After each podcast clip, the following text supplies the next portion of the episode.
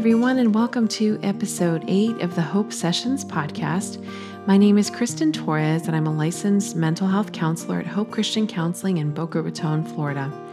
I'm really glad you decided to join me again. I'm continuing my series in the Psalms, and today we're going to be talking about some key points from my blog titled Guilt and Shame.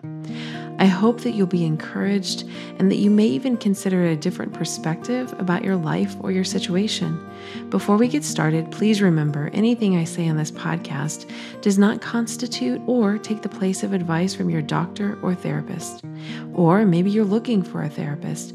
If you're in Florida, please feel free to visit my website to schedule an appointment at hccounseling.com or feel free to call me at 954 376 4994. There's also a link on the hope sessions.com site. I'd be happy to work with you or help you find someone else who can help if it's not me.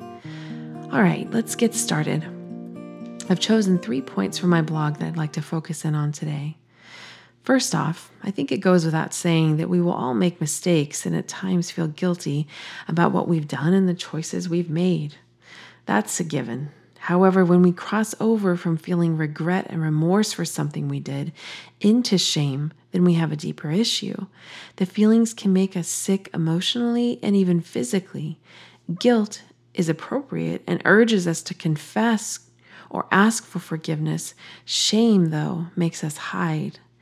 There is a difference between the two. A simple way to understand the difference is that guilt says I did something wrong, while shame says I am something wrong.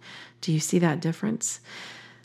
My second point is, and we're going to visit um, the Psalms here Psalm 32, verses 3 through 5 we have King David talking about his own guilt, the heavy burden he felt before confessing what he had done wrong, and the relief he felt afterwards. We'll start here again, Psalm 32, verses 3 through 5. Starting at verse 3, he says, For when I kept silent, my bones wasted away through my groaning all day long. For day and night your hand was heavy upon me. My strength was dried up as by the heat of summer. Selah. Then he goes on to verses 5. I acknowledged my sin to you, and I did not cover my iniquity. I said, I will confess my transgressions to the Lord, and you forgave me the iniquity of my sin. Selah. In the first two verses, David gives a vivid physical description here of struggling with his sin and guilt. He says that his bones wasted away when he kept silent. When he did not confess his sins, when he didn't talk about his guilt, what he had done, his bones were wasting away. He describes carrying the weight of his guilt as God's hand being heavy upon him. Can you relate to feeling like this? Have you carried guilt around for too long? Are you carrying guilt around now? Something you know you need to confess or ask forgiveness for, but maybe it's felt like too much to face. Or maybe the guilt has been there so long it has turned into shame, which is destructive and like poison to our hearts and I'll expand on that more in a few minutes. I think it's possible, though, that God does keep his hand heavy upon us when we have something we need to confess or come clean about to pre- prevent the guilt from turning into shame and harming us. But David gives us the solution here to being burdened and weighed down by guilt it's confession, not covering it up running away, denying, avoiding, rationalizing, overcompensating, but instead confessing. We can be so creative in our avoidance of confessing guilt. I know I've done this myself. Confession is uncomfortable and sometimes even anxiety producing.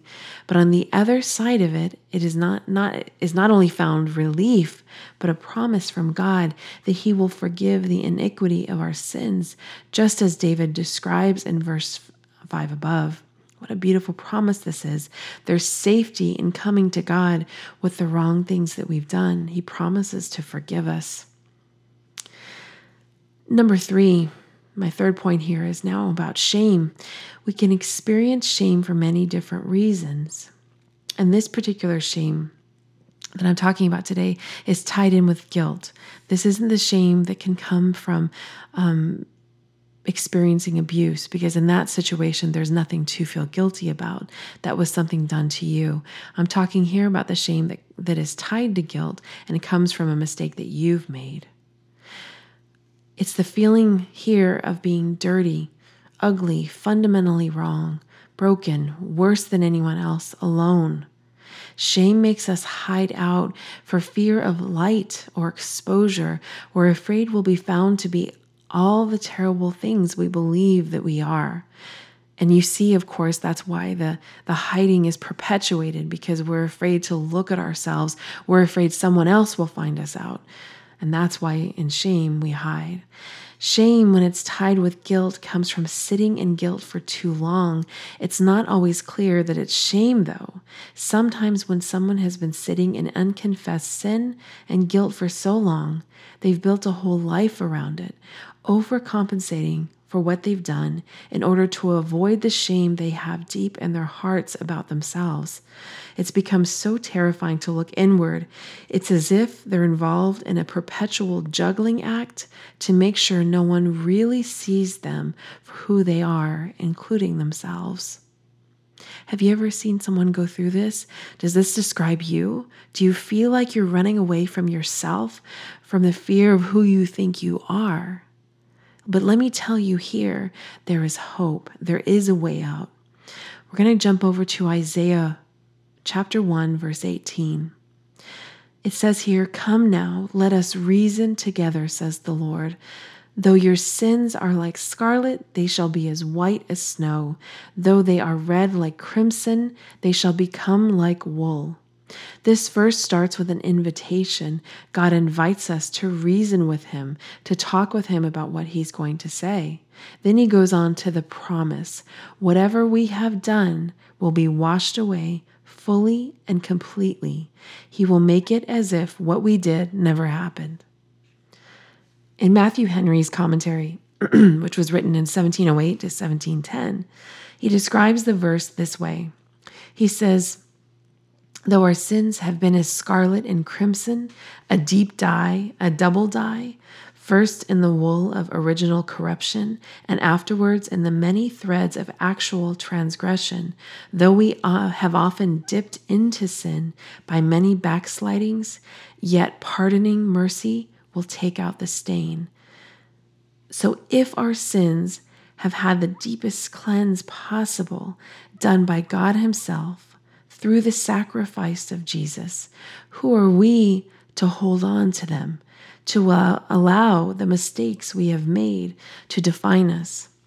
And this, I think, holding on to them has many reasons. Sometimes it's us, sometimes it's the people around us, the people who we have hurt, who won't let us forget what we have done, which is why we have to cling so much more to the promises of God, because that is what is actually true. Yes, we may have hurt someone deeply, but God has ultimately forgiven us. And if we have if we have confessed what we have done and we have asked for forgiveness and that person still chooses not to forgive us, the reality is it's no longer on us.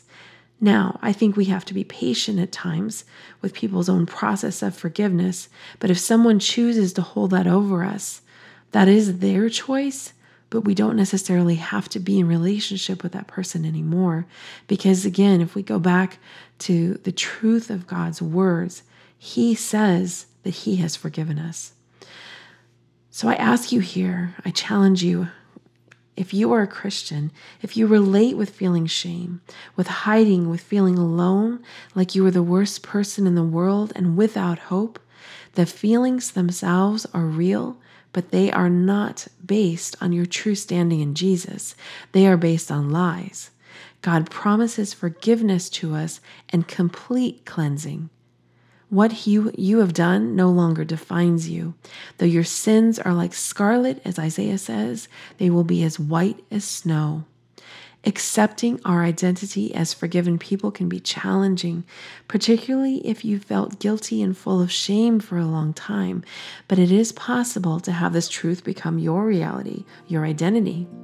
One of the simplest and most powerful ways is by writing on paper the lies you have been believing and next to them, replacing them with scripture, which is the truth.